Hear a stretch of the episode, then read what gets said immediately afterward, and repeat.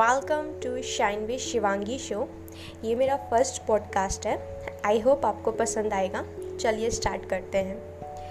आपको क्या लगता है आई क्यू लेवल हाई होना ज़्यादा इंपॉर्टेंट है या ई क्यू लेवल?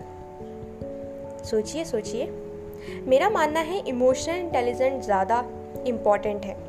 तो चलिए जान लेते हैं इस बारे में। स्टडी से साबित हुआ है, जिन लोगों का ई क्यू लेवल हाई होता है वो लाइफ में बहुत खुश और सक्सेसफुल होते हैं। तो चलिए इस बारे में थोड़ा डिटेल्स में जान लेते हैं।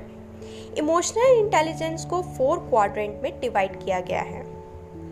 अपर लेफ़्ट में आता है सेल्फ अवेयरनेस अपर राइट में सोशल अवेयरनेस लोअर लेफ़्ट में self management and lower right में रिलेशनशिप मैनेजमेंट सेल्फ अवेयरनेस का मतलब क्या होता है? सेल्फ अवेयरनेस जब आप अपने आप को जानने लगते हैं, अपने अंदर ग्रो होने वाले इमोशंस को जानने लगते हैं तो आप एक सेल्फ अवेयरनेस की कंडीशन में आ गए हैं। सोशल अवेयरनेस का मतलब आप दूसरे लोगों को कितना जानते हैं, उनके इमोशंस को आप कितना जानते हैं, समझते हैं, वो आपका सोशल अवेयरनेस होता है।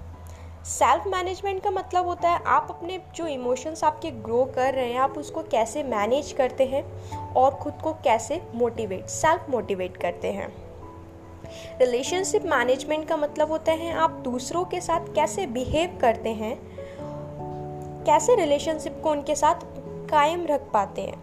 अगर हम एक बार सेल्फ अवेयरनेस को जान जाए तो सेल्फ मैनेजमेंट करना बहुत आसान है।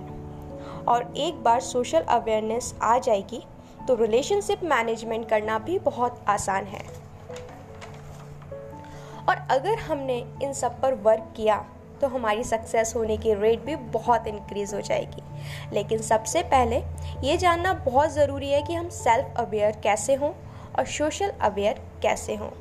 तो चलिए, इस बारे में हम नेक्स्ट एपिसोड में जानेंगे। Thank you so much for listening me Om Shanti.